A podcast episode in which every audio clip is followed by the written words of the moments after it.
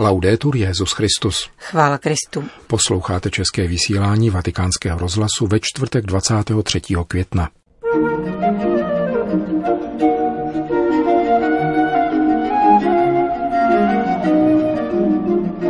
Evangelium učí, že problémy se v církvi neřeší podle připraveného receptu.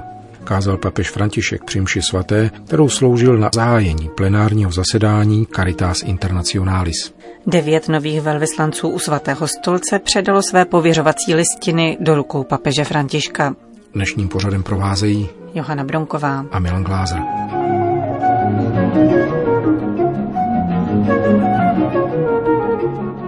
Mší svatou ve vatikánské bazilice, celebrovanou papežem Františkem, dnes začalo plenární zasedání Caritas Internationalis.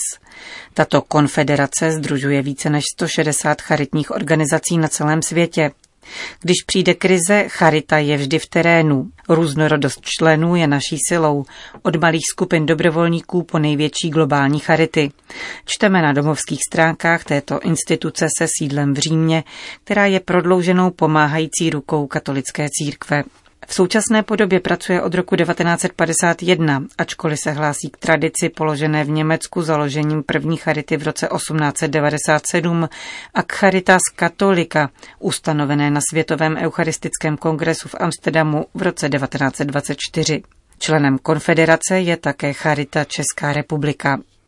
Přinášíme vám homílii papeže Františka. La parola di Dio nella lettura odierna degli Atti degli Apostoli Boží slovo v dnešním čtení ze skutků apoštolů popisuje první velké církevní zhromáždění v dějinách.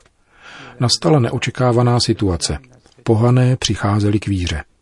A vyvstává otázka, zda se musí stejně jako ostatní přizpůsobit také všem starozákonním normám. Bylo třeba přijmout obtížné rozhodnutí a pán už nebyl mezi nimi. Naskýtal se otázka, proč Ježíš nedal žádný pokyn, jak urovnat toto dlouhé rokování. Stačil by malý náznak apoštolům, kteří s ním po léta byli každý den. Proč Ježíš nedal navždy jasná, rezolutní a snadno dostupná pravidla? Toto je pokušení efektivismu, tedy myšlení, že církev si vede dobře, pokud má všechno pod kontrolou, žije bez otřesů a má plány vždy v pořádku. Pán si takto nepočíná. Neposílá totiž svým učedníkům z nebe nějakou odpověď, posílá Ducha Svatého – a duch nepřináší denní řád, přichází jako oheň. Ježíš nechce, aby církev byla perfektní, měla zalíbení ve vlastní organizaci a schopnosti bránit svoje jméno. Ježíš nežil takto, nýbrž na cestě a bez obav ze životních otřesů.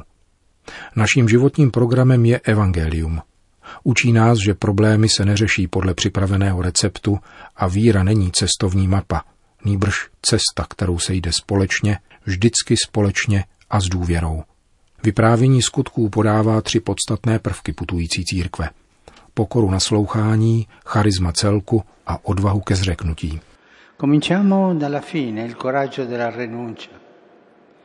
L'esito di questa grande discussione non è stato imporre qualcosa di nuovo, ma lasciare qualcosa di vecchio.